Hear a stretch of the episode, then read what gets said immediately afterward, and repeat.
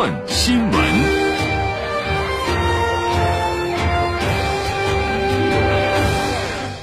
新闻纵横追问新闻，现在是北京时间早上七点零六分，美国明尼阿波利斯市当地时间一号下午六点零六分。美国白人警察暴力执法导致非洲一男子死亡事件引发的抗议在持续升级。据报道，大规模抗议活动已经蔓延至华盛顿、纽约、洛杉矶、芝加哥、亚特兰大等全美数十个城市。最新情况，我们来听总台驻美国记者许涛的报道。截止到当地时间六月一号，美国白人警察暴力执法致黑人死亡在全美引发的抗议活动已经持续了一周。目前抗议活动仍在很多城市继续，已经有超过半数的州启动了超过一万七千名的国民警卫队队员。有至少四十个城市和华盛顿特区宣布实施宵禁，纽约也在今天宣布开始实施宵禁。同时，我们看到呢，很多城市也宣布延长了宵禁时间。像我们所在的华盛顿特区，就在今天宣布将宵禁时间延长至周二，并将具体时间由之前的晚上十一点提前到了晚上七点。为了应对目前席卷全美的抗议活动，除了实施宵禁、启动国民警卫队外，很多州的州长和城市的市长也都在呼吁和平提出诉求。就连弗洛伊德的家人也呼吁抗议民众和平发声。白宫方面，特朗普在当地时间六月一号进行了与包括州长、执法官员和国家安全负责人在内的电话视频会议。但是，据当地媒体报道，在这场会议上，特朗普向各州州长表示，要积极的将暴力示威者作为目标，用武力回应暴力抗议者，并将目前的乱局甩锅给了各州州长，表示解决目前局面是各个州长的责任，而不是白宫的责任。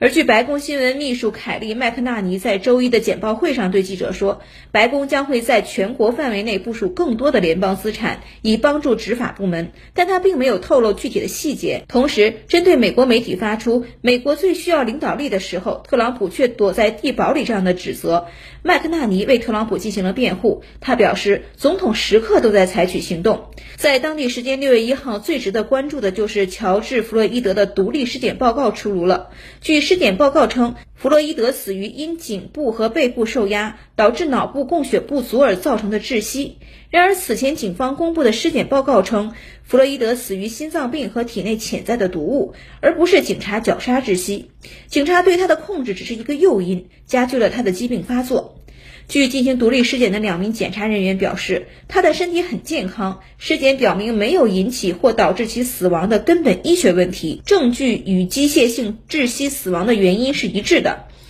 弗洛伊德的家庭律师本·克鲁普斯在当天进一步呼吁逮捕所有的涉事警察，并要求对造成弗洛伊德死亡的前警官德里克·乔文提起一级谋杀罪的指控。同时，他还透露，弗洛伊德的葬礼将于当地时间六月九号上午十一点在德克萨斯州的休斯敦举行，当地时间六月四号的下午一点至三点还将在明尼阿波利斯举行纪念活动。据当地媒体报道。致死弗洛伊德的前警察德里克·乔文的开庭日期将被推迟一周，于当地时间六月八号举行。而延迟开庭或与连日来的抗议示威活动持续不断有关。不过，目前尚不清楚乔文会以视频连线的方式，或是亲自出庭的方式参加首次的庭审。当地时间五月三十一号，美国有线电视新闻网在其网页刊登的评论员文章中指出，美国的种族歧视问题根深蒂固，警察针对有色人种的暴力执法很少受到应有的惩处。美国资深媒体人格兰德森，我希望人们，尤其是那些白人，能理解，作为一个有色人种，有时候在美国会有多难。我没有夸张，我已经四十多岁了，接受过高等教育，有时候也会觉得紧张，不知道自己有一天会不会就这样消失。在美国各地抗议活动愈演愈烈的同时，英国、德国等国民众也举行反种族歧视集会，抗议美国警方的暴行。据英国媒体报道，当地时间五月三十一号，英国数千人聚集在一起，从伦敦特拉法加广场出发，穿过国会大厦，一路游行至美国驻英国大使馆前。游行队伍高喊“没有正义就没有和平”。详细情况，我们来听总台驻英国记者梁涛发回的报道。五月三十一号当天，数千名示威者在伦敦举行抗议示威行动，他们手持写有“没有公平正义便无和平”的标语，口中高喊“我不能呼吸”和“黑人的命同样是命”的口号。示威者在伦敦的特拉法加广场通过单膝跪地的方式来抗议美国警察暴力执法。随后，示威者途经英国议会大厦，最后停在美国驻英国大使馆外。根据英国警方的消息，他们在美国使馆外逮捕了五人，其中两人意图袭警，其余三人则是因违反保持社交距离的规定而被逮捕。据了解，示威者单膝下跪的动作。主要是参考前美式足球明星凯博尔尼克之前多次在比赛中以单膝下跪的方式来对美国警察暴力执法和种族歧视表达抗议。接下来几天，在伦敦海德公园、议会大厦广场、美国驻英国大使馆以及英国其他地区，还将继续举行反种族歧视的示威游行。